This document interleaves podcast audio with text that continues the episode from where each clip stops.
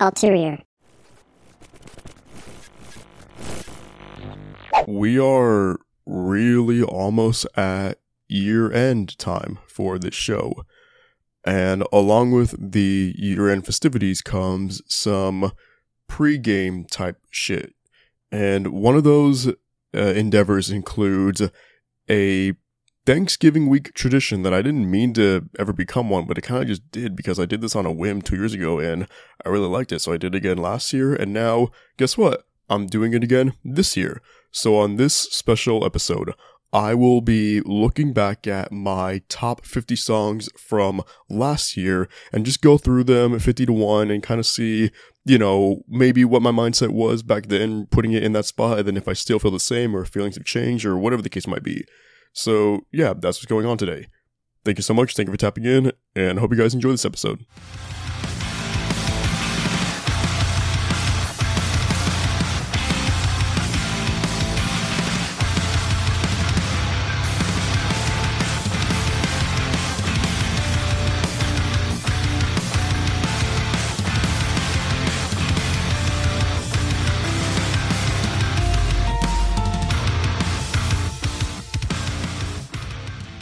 So like I just said, I'm looking at my top fifty songs from last year. I know the list was one hundred songs, but I'm not going to do one hundred songs. I- I'm not going to sit here and-, and run through one hundred songs. I don't have that time. I don't have those resources right now. fifty is what the tradition started as, and that's what I will keep it going as. So um, I'll link the playlist for last year in the description of this episode, and uh, you know, you guys can play along if you want to, if that's something you're interested in. If not, just listen to me waffle about what I believed last year were the absolute fifty best songs released of twenty twenty-two. So let's go. Number fifty was Coffin by Holding Absence. This was part of the split E P that they did with Alpha Wolf and Coffin. It really has just those intangible characteristics of Holding Absence that we've all come to know and love at this point. It's so emotional and gripping while being captivating.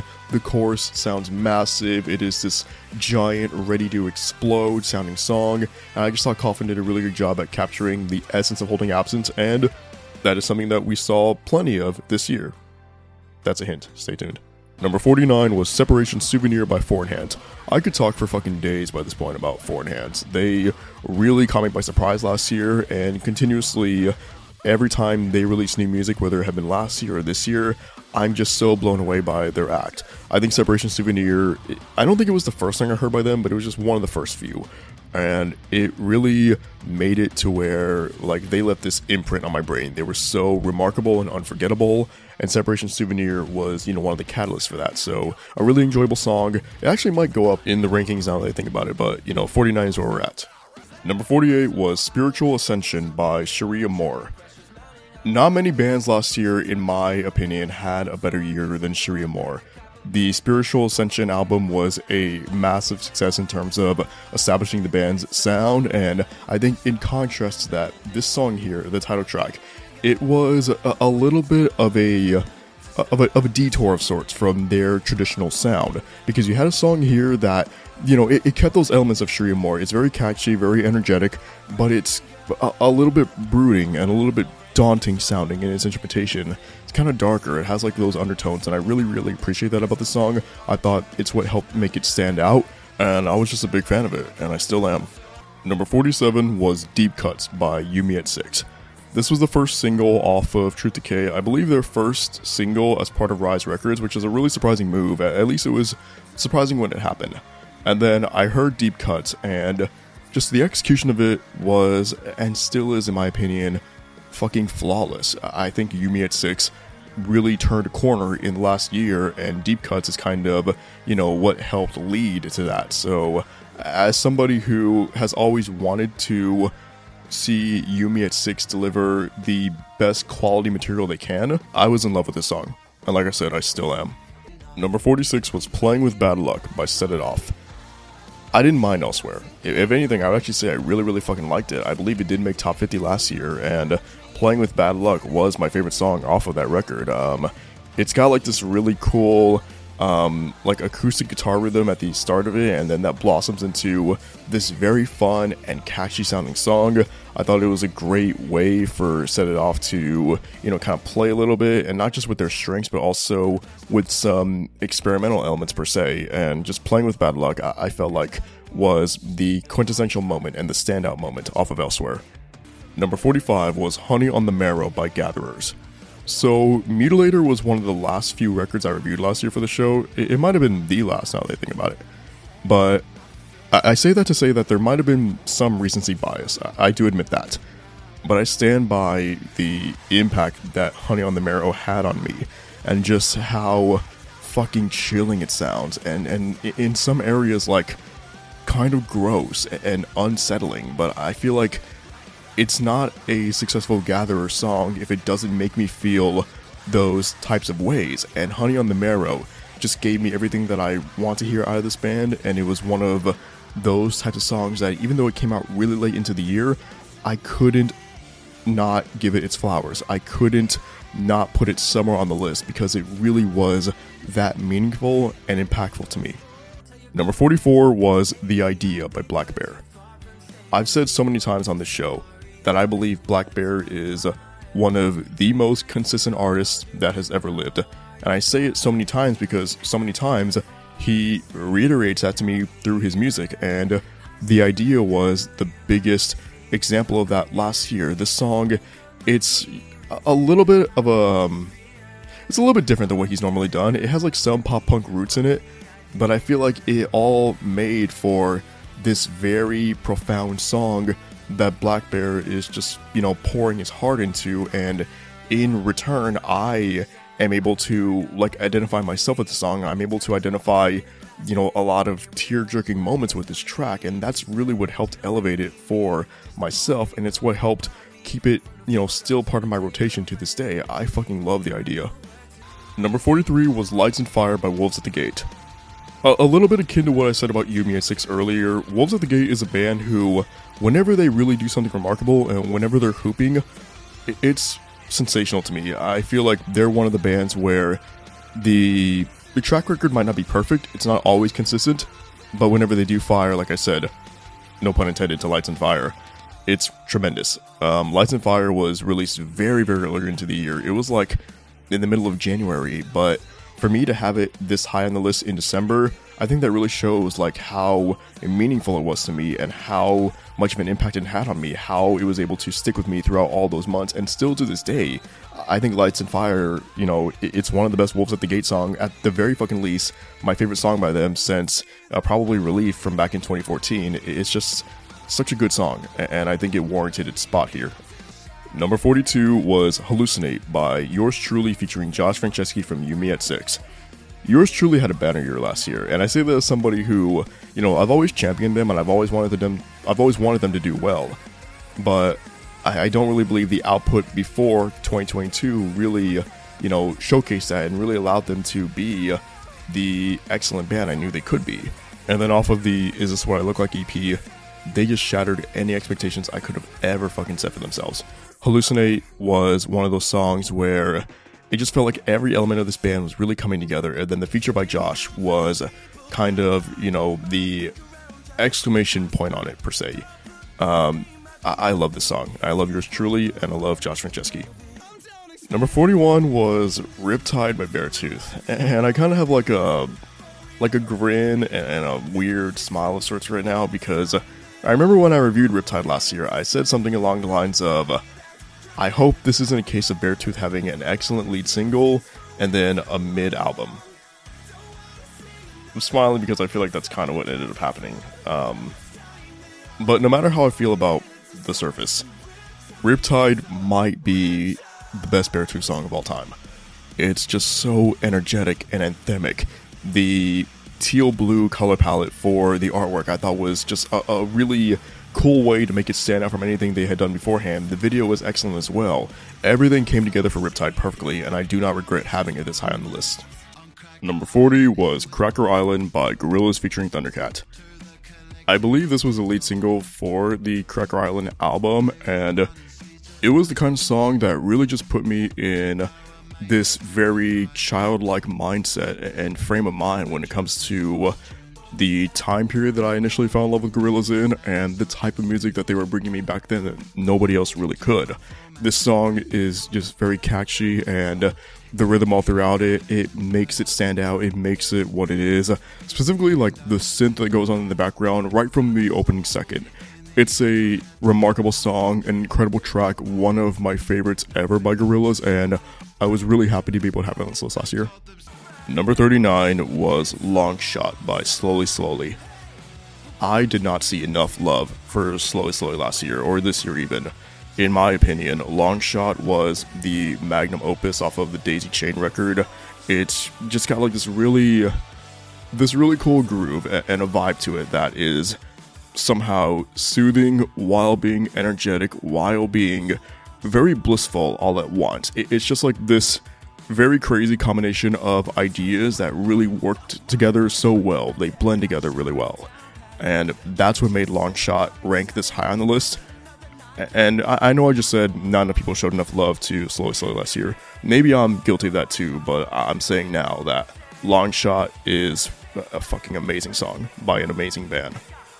Number thirty-eight was A B C by Polyphia featuring Sophia Black.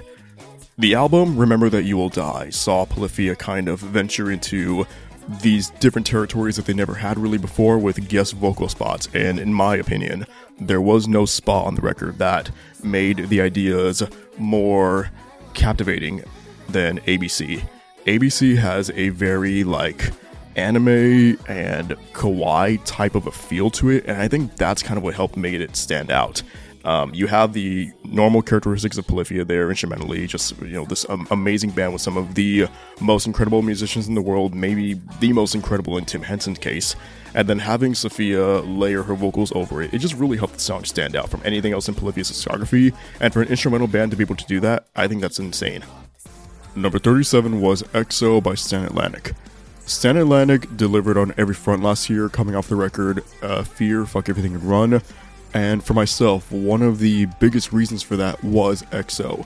I feel like this track, it really allowed the uh, like natural characteristics of Stan Atlantic to really shine through in terms of, you know, being catchy and infectious in all the right ways, but then also give X O its own identity, because the song is a little bit darker in terms of its sound and atmosphere in comparison to everything else on the record, and I felt like that was the best way to make this song stand out, and it just really did a lot to help emphasize just how versatile Stan Atlantic were last year. Number thirty-six was Debbie Downer by Lolo featuring Maggie Lindemann. Two of my favorite solo artists who I get to talk about occasionally on here. I think they're just both really like rooted in a certain style of pop punk that I will always have this affinity for, and some of it is rooted in nostalgia, I admit that. But I think they take these certain dated sounds and ideas and push them forward. Lolo is a very commanding voice. The feature spot by Maggie here was just excellent. She really takes control of that second verse, and it, it all helps Debbie Downer really blossom. And, you know, kind of antithetical to the name Debbie Downer, it's such an upbeat song. I, I can never be mad at anything when I'm hearing this track. Number thirty-five was Lucy by Windwaker. In my opinion, the biggest highlight off of the Love Language album, and up to this point, I would say Lucy was the biggest showcasing in terms of being able to display and identify all of the strengths of Wind Waker, because you had a song here that very easily could have fallen into, you know, the standard modern metalcore tropes, but Wind Waker just did not allow that to happen at all. The verses are so well paced. The pre-chorus where the screaming comes in, it sets the stage so efficiently for the chorus that kind of just like soars into the sky, and it feels larger than life. And Lucy is just this amazing song altogether that I believe really was like the moment where I turned a corner on Wind Waker, and there was no way that I was going to forget that over the course of twenty twenty-two or even twenty twenty-three, because I have gone back to this song a lot in the last couple of months. Number thirty-four was Take What You Need by Ossetia. One of the most emotional tracks last year, and I just felt like Take What You Need, it came out at a time in twenty twenty-two where I really needed to hear a track like this, a track that is so like raw and unapologetic in expressing the like dark and dire emotions that can come with certain life events and certain turmoils. And uh, Ozaysia has kind of always been that sort of a band for me. I remember them doing that a couple years ago on the song Anxiety. You know, I just happened to hear it right when I needed to. And, and the same thing with Take What You Need. I feel like Ozaysia is a band who, for better or worse, and, and sometimes, you know, for worse, definitely, um, they kind of have their finger on the pulse of whatever it is that I'm going through and feeling. And I- I'm very, very thankful to have a band like that in my rotation, in my life. And Take What You Need is a song that I will never ever be able to forget the impact it had on me back then, and the impact that it continues to have on me to this day. Number thirty-three was Let Me Let You Go by one OK Rock. I can say pretty definitively, at least for my own personal taste, that one OK Rock may never be a band who delivers on a full album, but they will always be able to deliver these very euphoric moments when it comes to certain songs from theirs here and there. And Let Me Let You Go was the biggest example of that recently. I feel like this track, it's just very fun. And it's one of the songs where I can kind of just like sit back and not really feel like a care in the world. It lets me, like, no pun intended to the song title, it lets me let go of certain shit that I need to kind of have lifted off my shoulders at any given moment. And I love this song for that reason. And again, it's just a really catchy song and I fuck with it immensely. Number thirty-two was How Could You Do This To Me by Maggie Lindemann featuring Kellen Quinn of Sleeping With Sirens. This was a big deal for Maggie because I had read in interviews with her before about the impact that a band like Sleeping With Sirens had on her and how much she looked up to Kellen as a vocalist. So for her to be able to get on a track with Kellen for her debut full-length uh, Sucker Punch, it really kind of allowed myself as a fan of Maggie to see, like, goddamn, this woman has come so far in her career, and it's definitely a treat to watch. And How Could You Do This To Me was a treat to listen to because I feel like this song, it has this very energetic and like go get it pop punk energy, and Kellen's verse acts as this very cool like complimentary moment to Maggie's verse and chorus, but then also uh, a bit of a contrast just because their vocal styles are not really the same as one another. So you have this cool balancing act of sorts between the two vocals, and it just made for this really cool track and one of my favorites that Maggie released last year, and probably at large one of my favorites that Maggie has ever released in her career. Number thirty-one was Such a Shame by Static Dress. There is no amount of loquacity that I can ever partake in that would emphasize and really like draw out to you guys just how much this fucking band means to me and how much they've meant to me for years now. Getting to listen to not only this song but all of Rouge Carpet Disaster was just one of the coolest moments of my entire life in twenty twenty-two. Um, I believe the album was announced and the release date of May eighteenth uh, coincided with the release of Such a Shame as a single. This track is just very emotionally gripping. I think Ollie Appleyard kind of had this canvas to really like showcase himself aside from being just a great screamer, but also this really impactful vocalist and lyricist. Everything came together so well for Such a Shame, and it's definitely one of my favorite songs of Rouge Carpet Disaster and, you know, at large, one of my favorite songs from last year. Number thirty was Salt by The Devil Wears Prada. So even as somebody who definitely champions and prefers older Prada material like on Plagues and With Roots Above, the shift and the changes that this band has been making ever since the act, it, it cannot be understated and it cannot be overlooked. Salt is the perfect example of how to take a certain style of metalcore, mature it, and give it this new breath of air without ever once compromising the band's identities or any of the strengths of the members. I think Salt has great pacing all throughout it. The that opening section feels so impactful, and it it carries that same weight to it every time it comes back in. The chorus getting to be like fully realized the second time around, it is just remarkable and sensational. I have a blast hearing this song. I had a blast listening to it live last month on the Metalcore Dropouts tour. Just a fucking stellar song altogether, and another case for The Devil Wears Prada being one of the greatest bands that we will ever see in the scene. Number twenty-nine was Live Like This by Silverstein featuring Nothing Nowhere. What I just said about Prada being able to mature their sound, you can also take that and apply it to Silverstein, because they're doing the same thing. There's not as big of a scope on them, I feel like, as Prada or even other bands who are kind of, you know, diving into um, those chances and those risks. But Silverstein are just knocking it out of the fucking park every chance they get.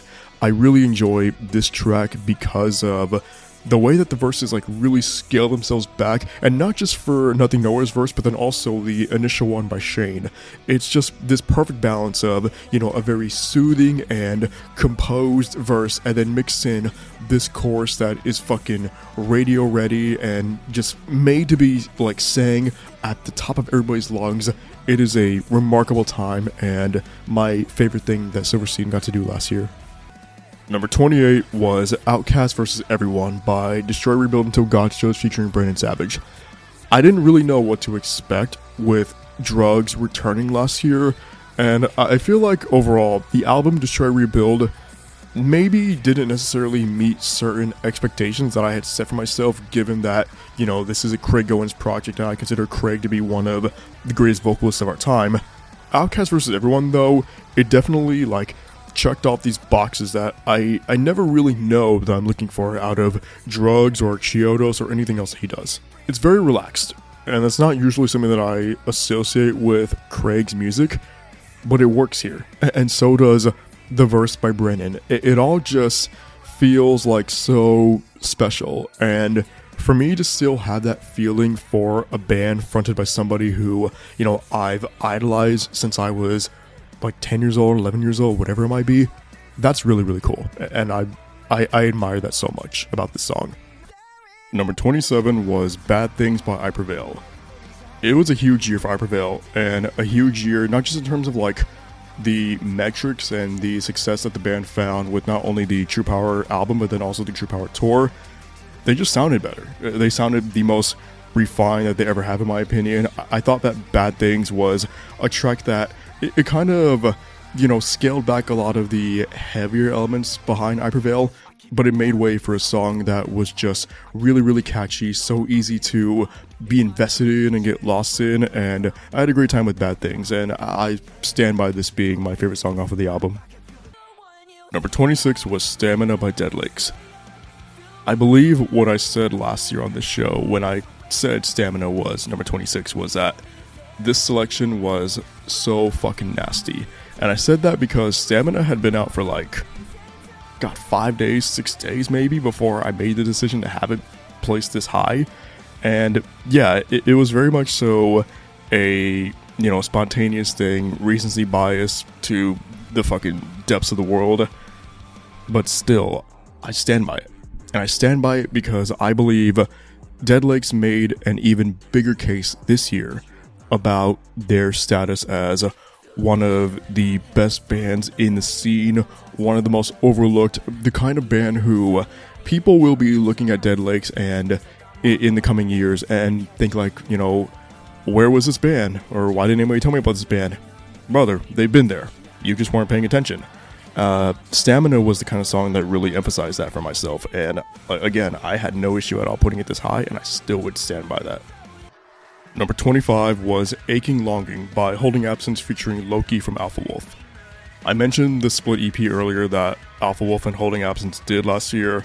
Aching Longing was, in my opinion, the most prolific part of the E P, and also just the most cathartic. Uh, I've said so many times before about the uh, The emotional grip that a Holding Absence song has on myself.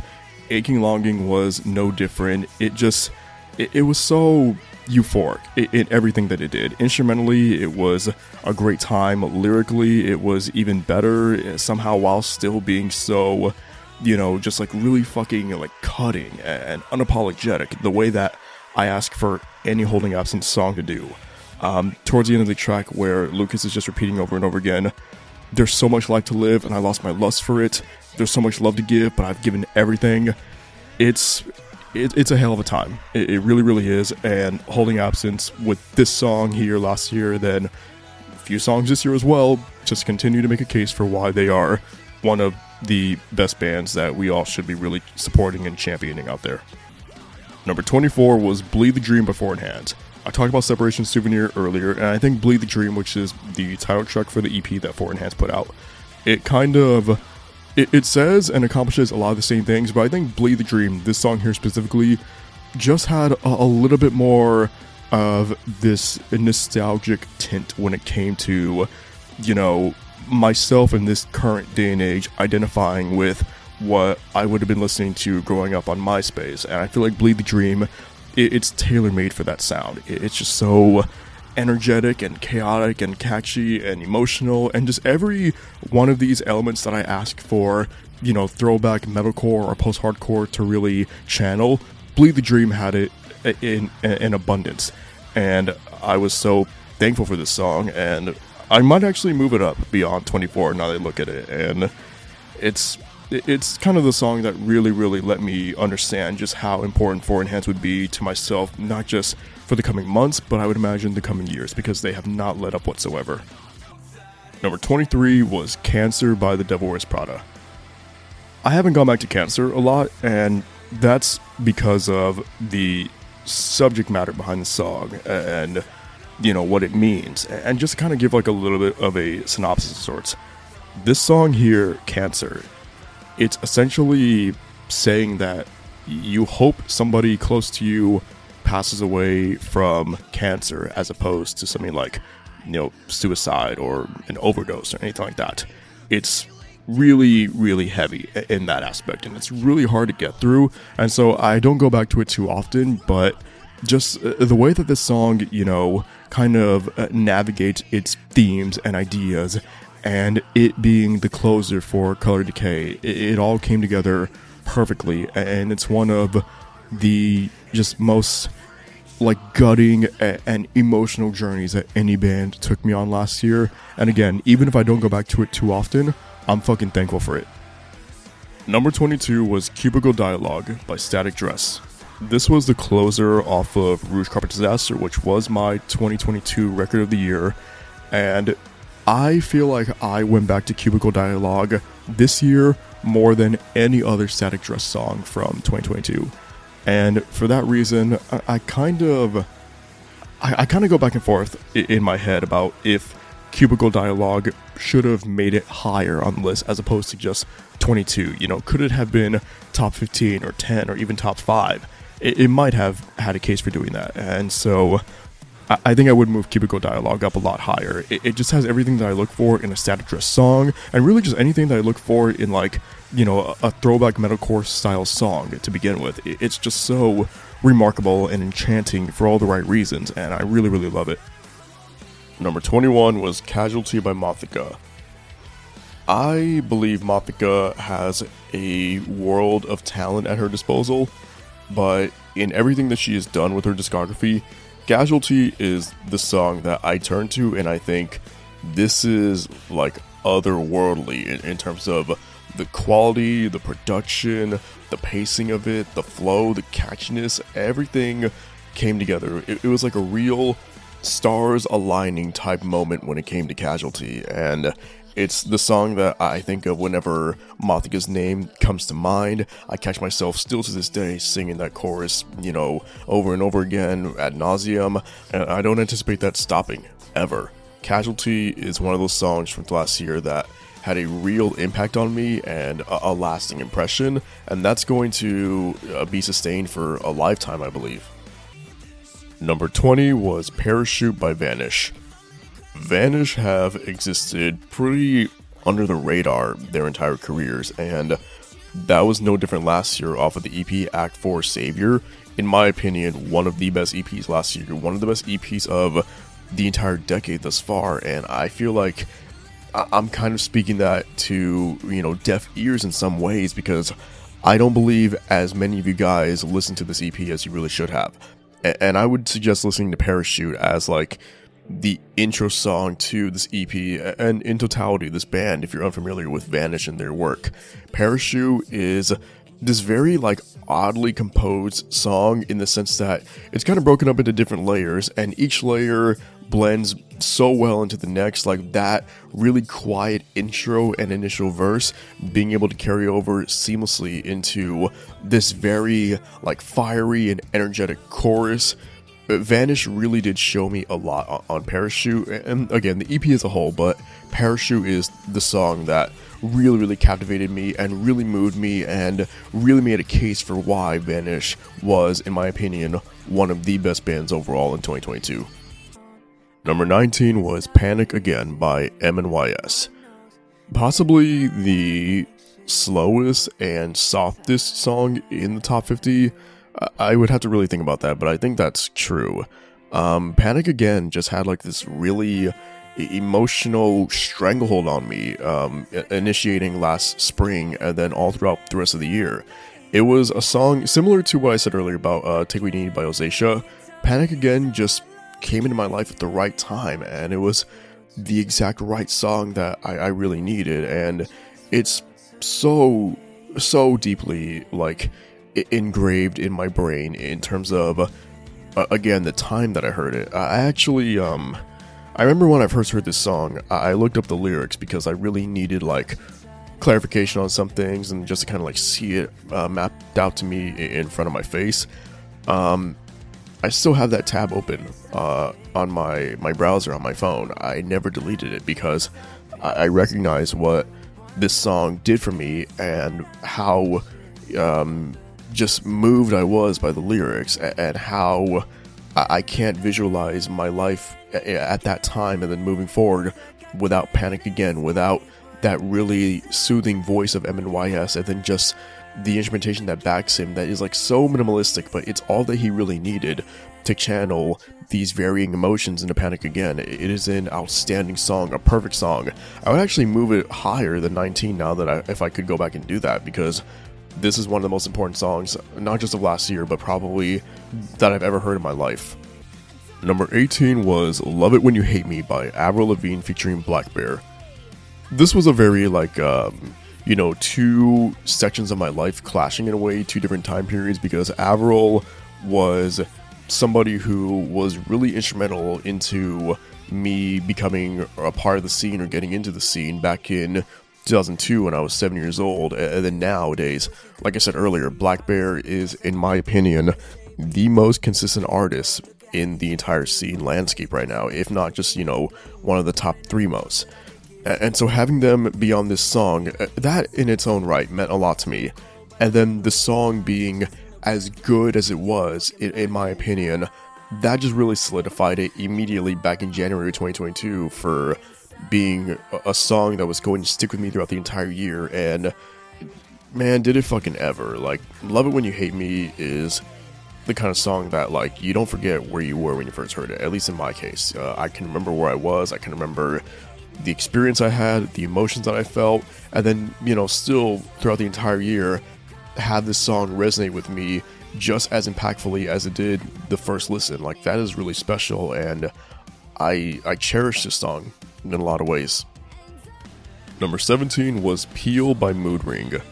Mood Ring really just showed up and left a, a really big imprint on my listening habits last year. I didn't discover them last year, but the album Stargazer was that first moment where it felt like what they were what they were producing sonically was finally clicking with my brain. And Peel was maybe the biggest example of why I believe that they were so superior last year in comparison to a lot of their contemporaries.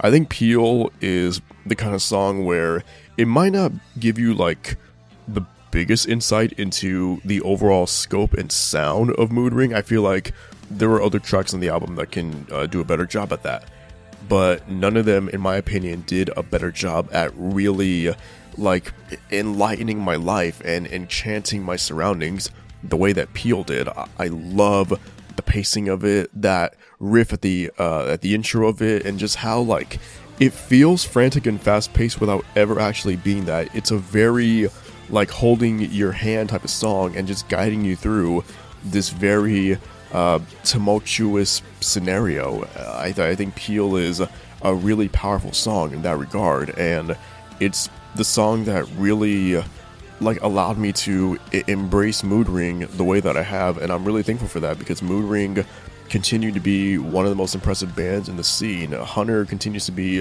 one of the most standout vocalists that we have today, and I don't know if I reached those conclusions the way that I did had it not been for Peel. Number sixteen was Comatose by Coheed and Cambria. I say this with every ounce of respect in the world to Coheed and all of its members and all of its fans. This was a fluke. And what I mean by that is Coheed and Cambria is a band who I, I've always admired in a way and respected, but I've never really been like a huge fan of. Like, yeah, they have songs here and there, The Suffering, uh, ten Speed, Favorite House Atlantic, that I find a lot of nostalgic elements in, and I have a lot of um, favoritism towards. But really nothing since then has, uh, I, I, nothing since then have I gravitated towards, you know, maybe Sands Like Atlas, and then um, some other songs on that twenty fifteen record of theirs, the, the name of it's escaping, escaping me right now. I can't talk, I go. That's how much I'm flustered by fucking Comatose's existence on this list. Comatose should not have happened, but it did. And I could not deny the quality of it. I couldn't deny admitting to you guys what Comatose meant for me. And it's another time and place thing where, you know, hearing this song back in May of twenty twenty-two, I really needed this. There's so much about Comatose that resonated with me back then, still resonates with me to this day. Never once do I skip this song if it comes up on shuffle. It is one of the most incredible things Coheed and Cambria have done in their, you know, two decades plus career. And uh, again, couldn't lie to you guys. Could not deny the impact of Comatose and just how marvelous and sensational this fucking song is. Number fifteen was Salt and Vinegar by Lights. Brother, there will never be a moment where a Lights release bores me or makes me, you know, wish that she had done something different with her sound or anything like that. Lights can produce any type of song at any moment that she wants to, and I will be there no matter what. I think Salt and Vinegar was the, in my opinion at least, the best song off of Pep. It has this really uh, like curious and in some ways dark style to it. It, it has like um, a very devious sounding verse, and that leads into a chorus that isn't necessarily that much more upbeat, but it just feels really vibrant. And I think that's um, something that you can kind of trace throughout the entire song. And then the video does a good job at really capturing that magic, in my opinion, as well, because it's essentially Lights in a vending machine in the middle of like this pitch black area. And I think that's a great way to kind of paint the image of what the song sounds like.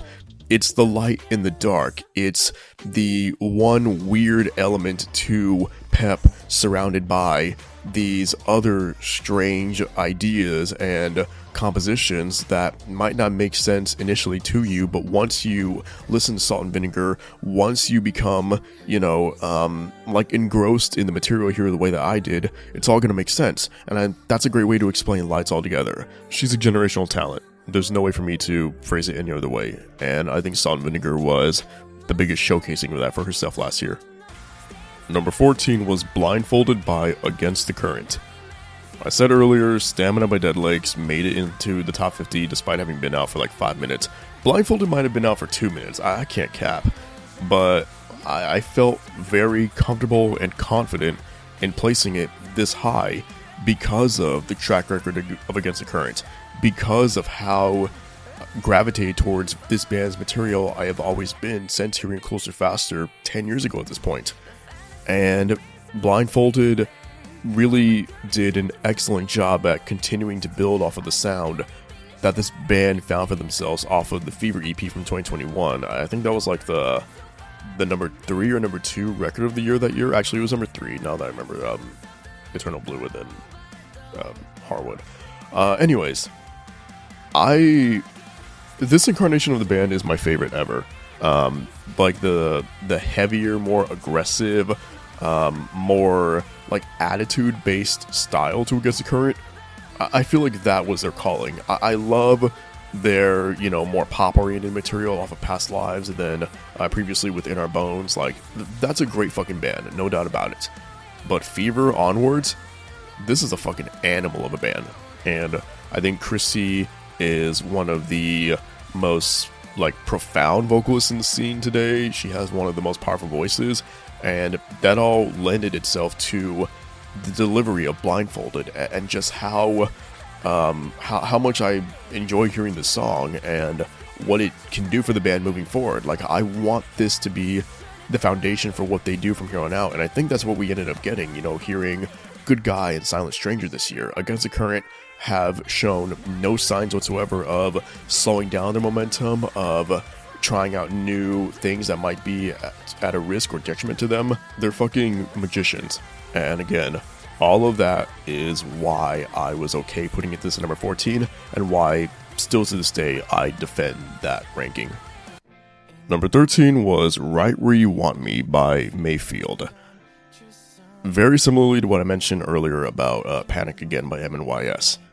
The time and place that I heard Right Where You Want Me, that immediately elevated it so fucking astronomically in my eyes and my brain. Um...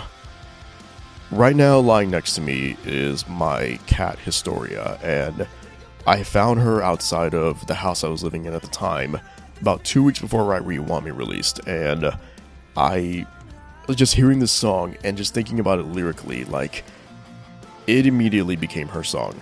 Like, that's why I love this track so much. It's Historia's song, at least for, you know, my own personal life, and... I think about the moments in that month where I, I didn't know if she was going to live or not. I, I didn't know if she was going to be able to survive until I moved into my new apartment. And I just wanted her to be okay. Like, more than anything else at that time, I just wanted her health and her safety to be reassured. And I'm getting, like, way too deep now. And this is, like, steering away from the actual track, which I'll get back into. But... that's a bit of the backstory of why the song was so important to me right away, because of how closely I associated it to this cat who I fucking love with all of my heart, and she is one of the most important entities in the world to me. Um, when I get into the song itself, though, Mayfield, I-, I feel like they still have yet to really receive their flowers from the scene, and I was hoping that the E P they dropped this or late in twenty twenty-two, Cabin Fever, could have been what, um, you know, initiated the conversation. And I don't think it did, which is disappointing. But if you're hearing this now and you've never given Mayfield a chance, Right Where You Want Me is a song that you need to go out of your way to hear as soon as you can. I think this track, it, it deviates from what they were doing previously, and it's a lot more, like, pop-punk based than anything else. But it's very emotional pop-punk. It's not the kind of pop-punk that um, I think of whenever that genre comes to mind. It's... it's fucking excellent, and it's outstanding, and it's so goddamn catchy and very gripping, and it weighs so heavily on my shoulders, but it's the kind of weight and pressure that I'm thankful for. Like, I'm really glad that a song has the ability to make me feel the way that Right Where You Want Me did, and still to this day, it is so important to me. It is as important to me right now as it was back hearing it in April twenty twenty-two for the very first time. Number twelve was I Fell in Love with Someone I Shouldn't Have by Hot Milk. Oh, brother, what the f- Okay. Um, another time and place thing. This track helped me so much, because I was dealing with some shit over somebody who I should not have fallen for, but I did, and so that's kind of the correlation to this song, and my attachment to it, and the meaning behind it, and whatever else, yada yada yada. Um, but aside from that, I personally view this as the pinnacle of Hot Milk's discovery so far. Hot Milk is a band who I, I sense a lot of potential in, and sometimes that potential, you know, might not be totally fulfilled off of their other projects, and then even this E P for that matter, The Kings and Queens of Gasoline. But I Fell in Love with Someone I Shouldn't Have is everything that I want this band to be, and it is everything that I believe they excel at. It's just fun. Despite the, you know, admittedly cheesy nature of the song's lyrical meaning, it's a great fucking time. And I I can never have, like, this, you know, grotesque outlook on love or anything like that when hearing this track. It's so special to me, and it's very catchy. I believe um, the dueling vocal performance was one of the best last year, one of the best that Hot Milk have ever done. It's an amazing song, and I love it so much. And I st- still fucking, you know, I would take a bullet for this song, still to this day. Number eleven was Whispers of Your Death by Counterparts. I already talked about my cat story earlier. I have my other cats, Levi and Armin. Um, and I mentioned cats because, if you guys do not know, this song was written for uh, Kuma, who was Brandon Murphy's um, cat. Uh, Brandon is the vocalist of Counterparts. Um, Kuma very, very sadly passed away um, a little bit before this record released in October of twenty twenty-two. And it it did it actually did do a lot to kind of, in my mind, emphasize the meaning of the song, and to, you know, relate to myself, because I've experienced loss before with cats. Um, I know that I'm going to again one day, and it's not something that I want to think about, but it's just the reality of the situation. You know, we live and we die. It's it's how it goes. Um, but for Brandon to be able to take this very, like, deep-seated song from his heart and channel it into a track that it retains all of the elements that I love about Counterparts. It's very all over the place and chaotic while still being controlled. It's catchy at the same time.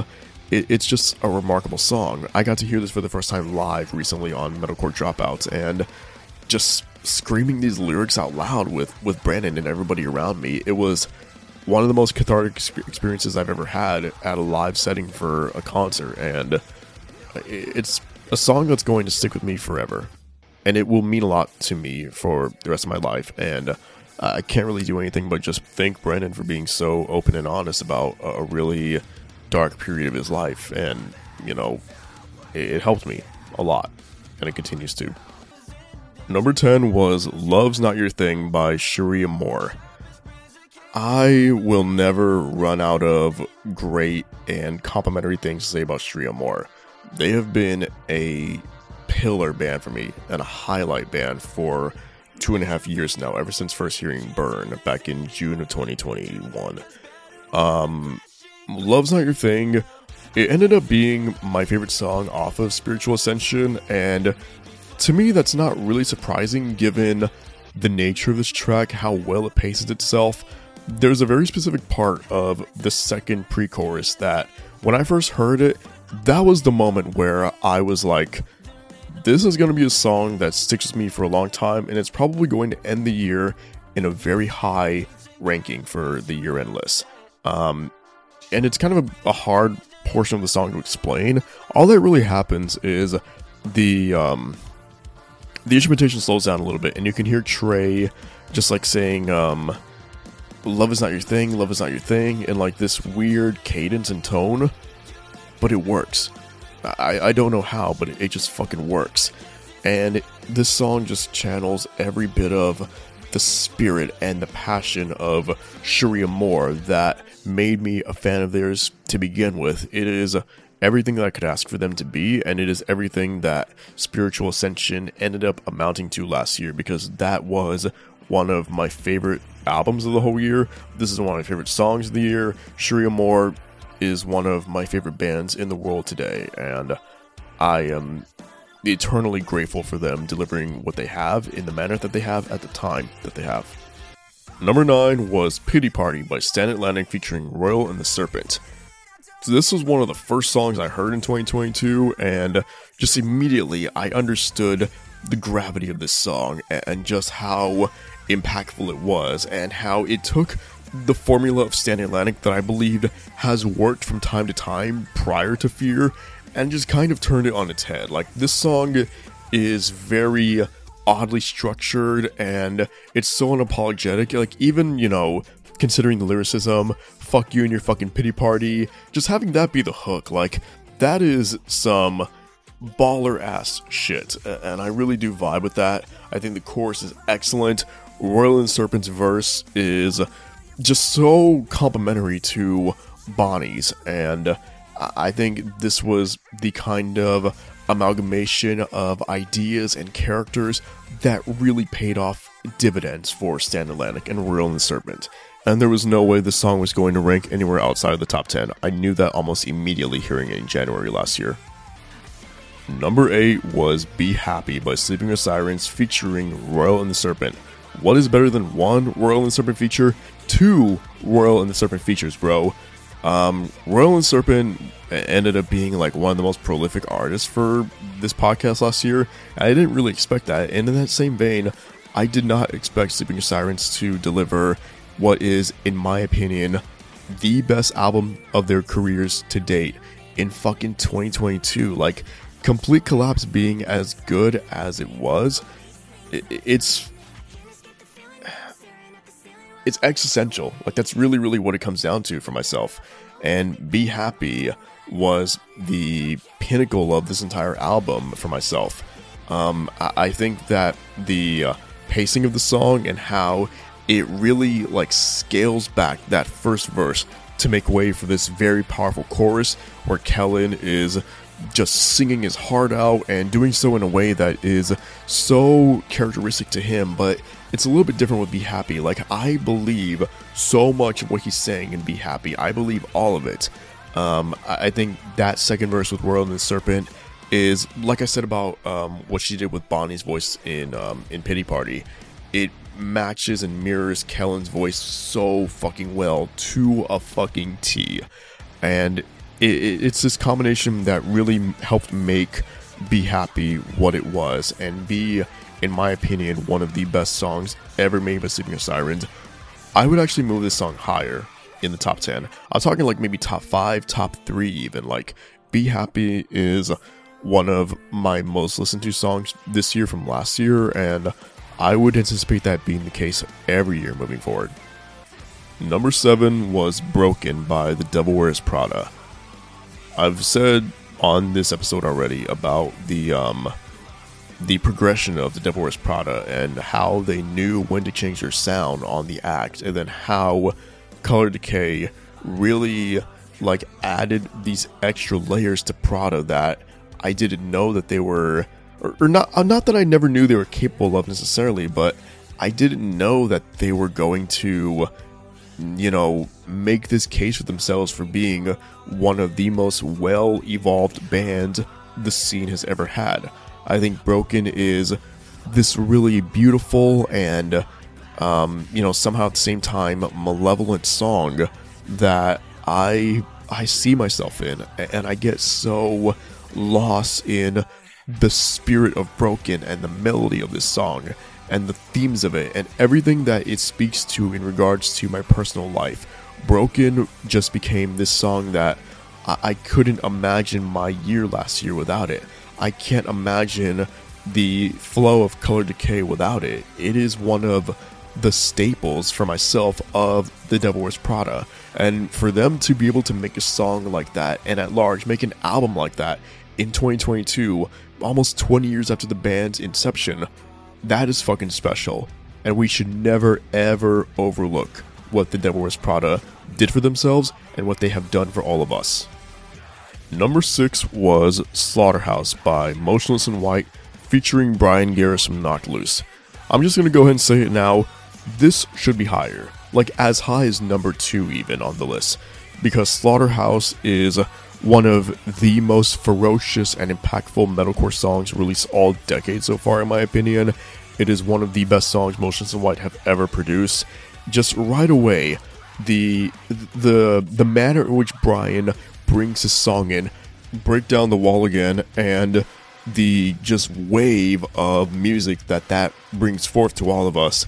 The trading of Chris's vocals with Brian's, the very catchy and meaningful chorus. Like, this song never once lets up. It never loses its momentum. It has so many standout moments that compete with each other for, you know, the best overall moment of the song.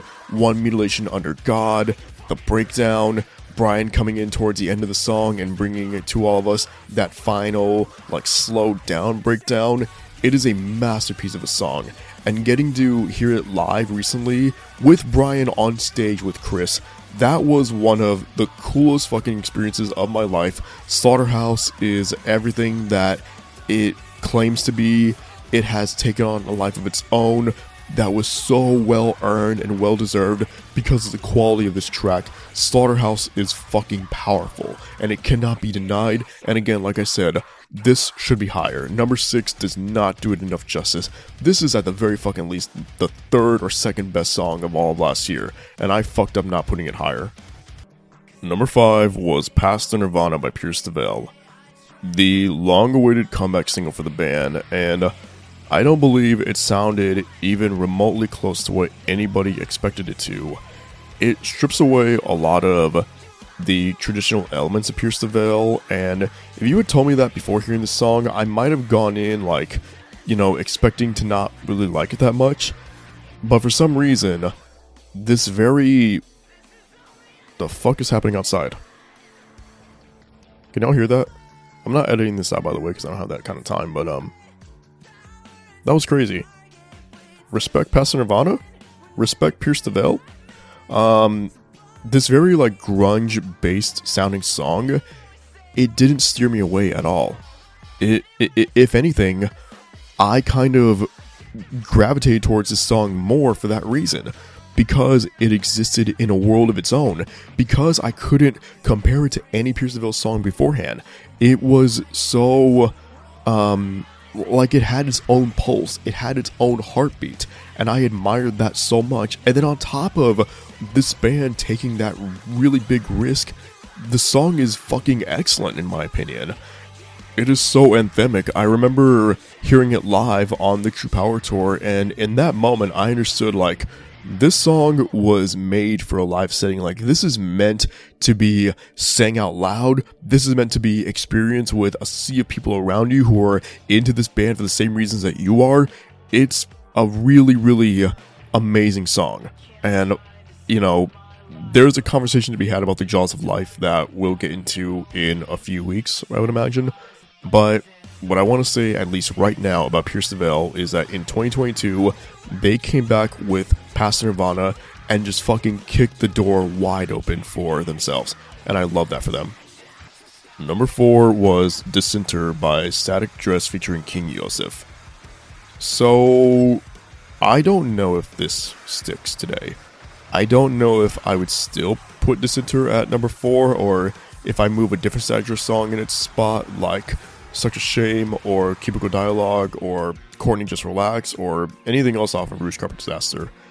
But what I will say about Dissenter is I have this really, really big connection for this song. I remember back in January of twenty twenty-two when the song came out, um, you know, sitting down at a Starbucks and, like, uh, reviewing some music while also job hunting and just kind of being really down on myself about the whole situation that I found myself in. And uh, there was something about Dissenter that really helped ease my nerves and really calm me down.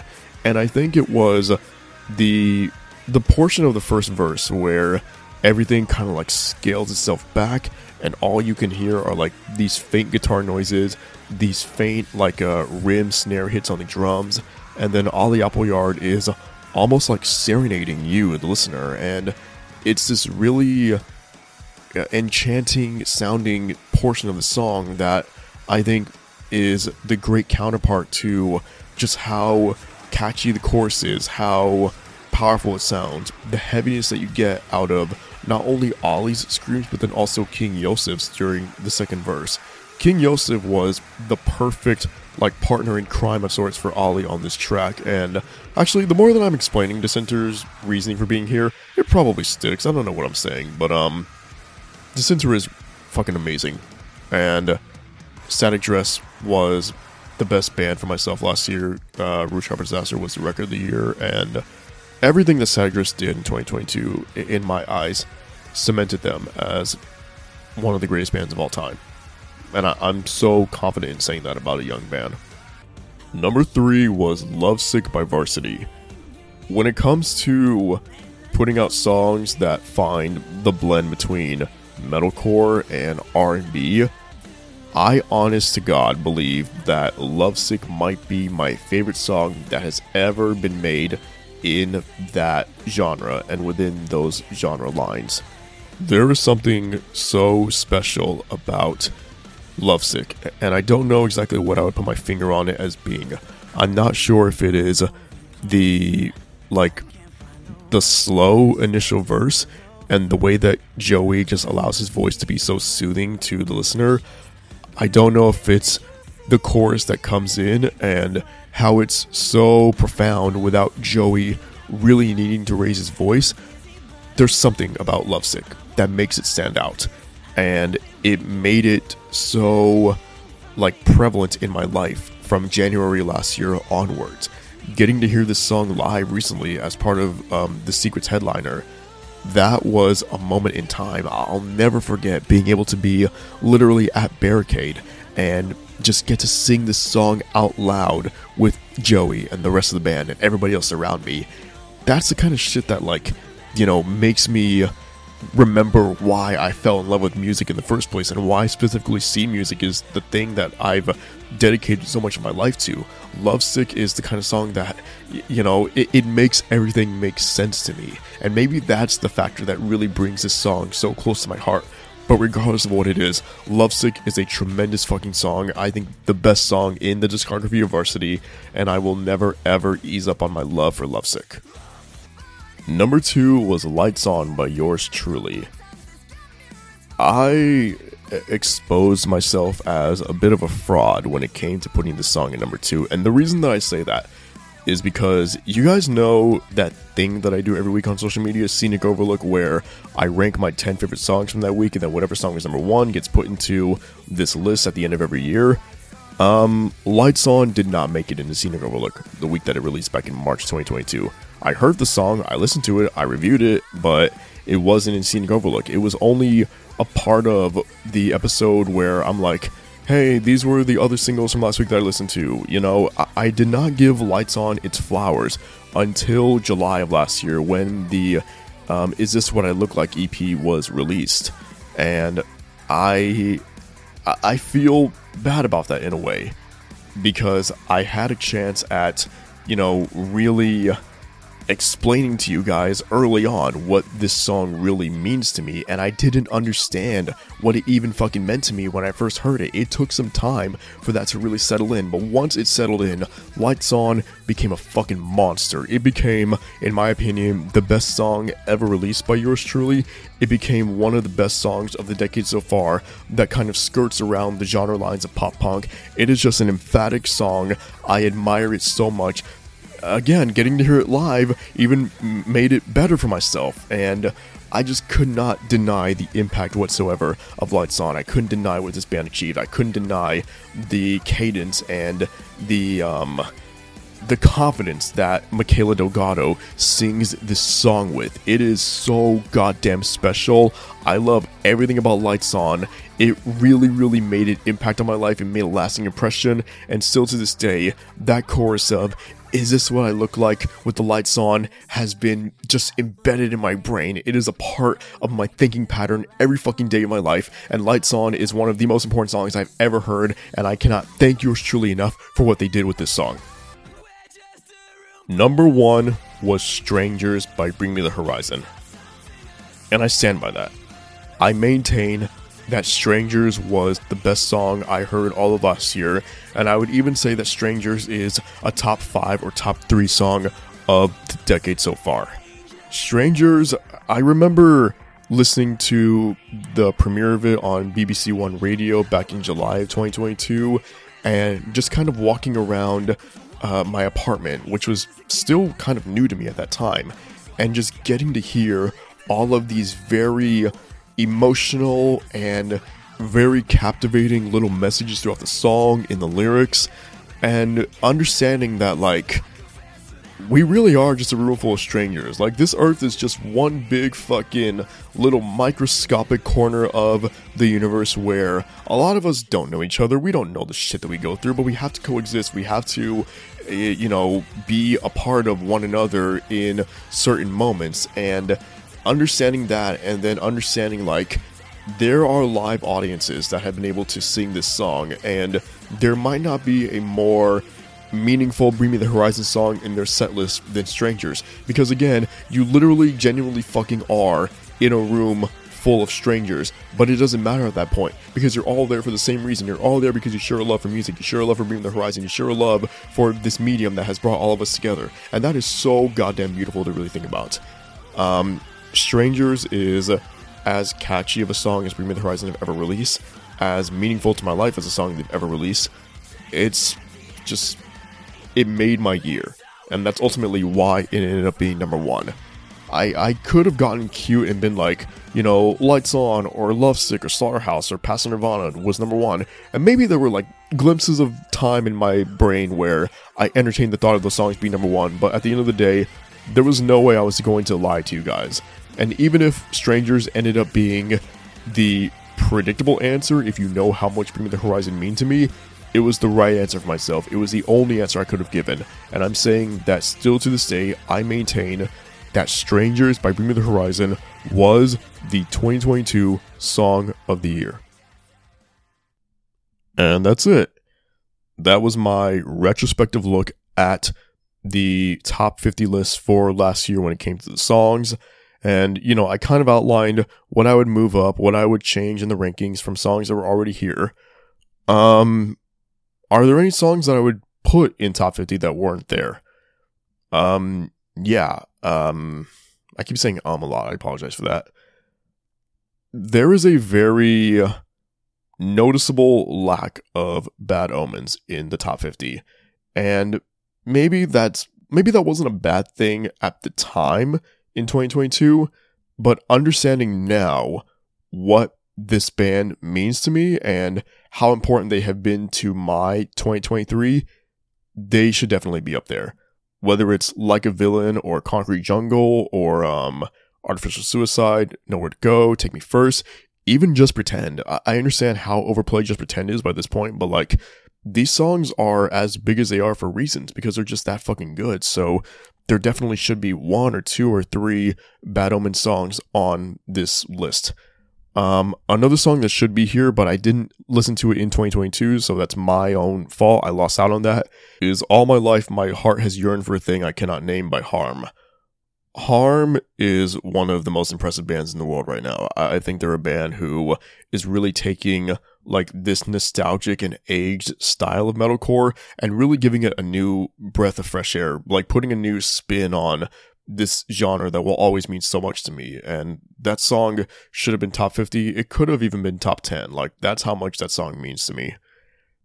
And, you know, there are other little things here and there that I can point out about the list about like, oh, you know, what about this band? What about this song or whatever else? But um, it's all arbitrary at this point. So that's the crux of what I really wanted to do with this episode. Just, you know, tell you guys what my headspace was last year and if anything would really change. And that's kind of, um, it's a way for me to like really align the thoughts in my brain and understand what is the goal for this year's top one hundred list. What am I trying to achieve? What songs do I believe should be there? What songs have left a real impression on me? What songs fucking mean something to me? And I do believe I have the right idea. I do believe that what I'm thinking in my head right now is what this podcast deserves and what it has amounted to this year, and that the top one hundred list that I post in a couple of weeks on this show, it is definitive and true to my heart and my head and everything that my personal taste for music brings to me and how important all of that is in the end. If you couldn't tell, um talking for about an hour now has kind of done something to my voice, so I'm gonna go try and um remedy that and calm that down.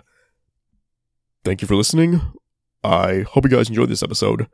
And as always, for the love of the game, let's make a scene.